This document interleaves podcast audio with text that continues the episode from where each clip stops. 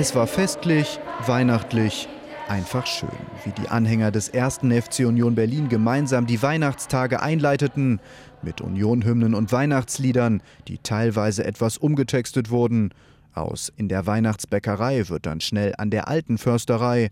Momente, an denen sich große und kleine Unioner erfreuen, die Veranstaltung ist dabei so beliebt, dass das Ergattern eines Tickets einem kleinen Weihnachtswunder gleicht. Freunde von uns hatten noch Tickets übrig und haben uns gefragt, ob wir mitkommen möchten. Und wir haben immer schon im Fernsehen und Radio drüber gehört und dachten, das wäre mal eine tolle Möglichkeit, das selber mitzuerleben. Irgendwann gehört es einfach dazu.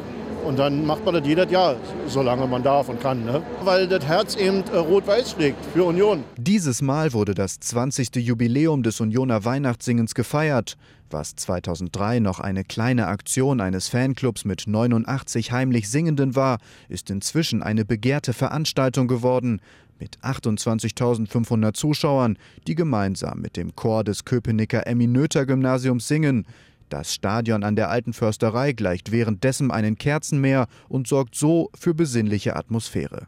Für viele Union-Fans sind diese Augenblicke einen Tag vor Heiligabend etwas ganz Besonderes. Das ist alles total äh, perfekt. Die Mischung, die Stimmung, sehr schön das gemeinsame Singen und die Atmosphäre, weihnachtliche Lieder auch in einem Stadion zu singen. Ich finde es ganz gut, die Stimmung ist super. Ich bin jedes Jahr hier und es ist immer wieder schön. Das Weihnachtssingen des ersten FC Union Berlin in einer stillen Köpenicker Nacht, festlich, weihnachtlich und einfach schön.